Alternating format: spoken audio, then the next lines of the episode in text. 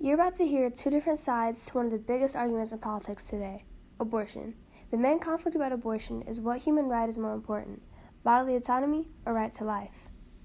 The main religious view of abortion is that human life starts at consumption, but how the religious leaders confuse this view? Does the Bible actually infer that human life begins as seen in Genesis 2 and 7? Genesis 2 and 7 says, God breathed into his nostrils the breath of life, and man became a living soul.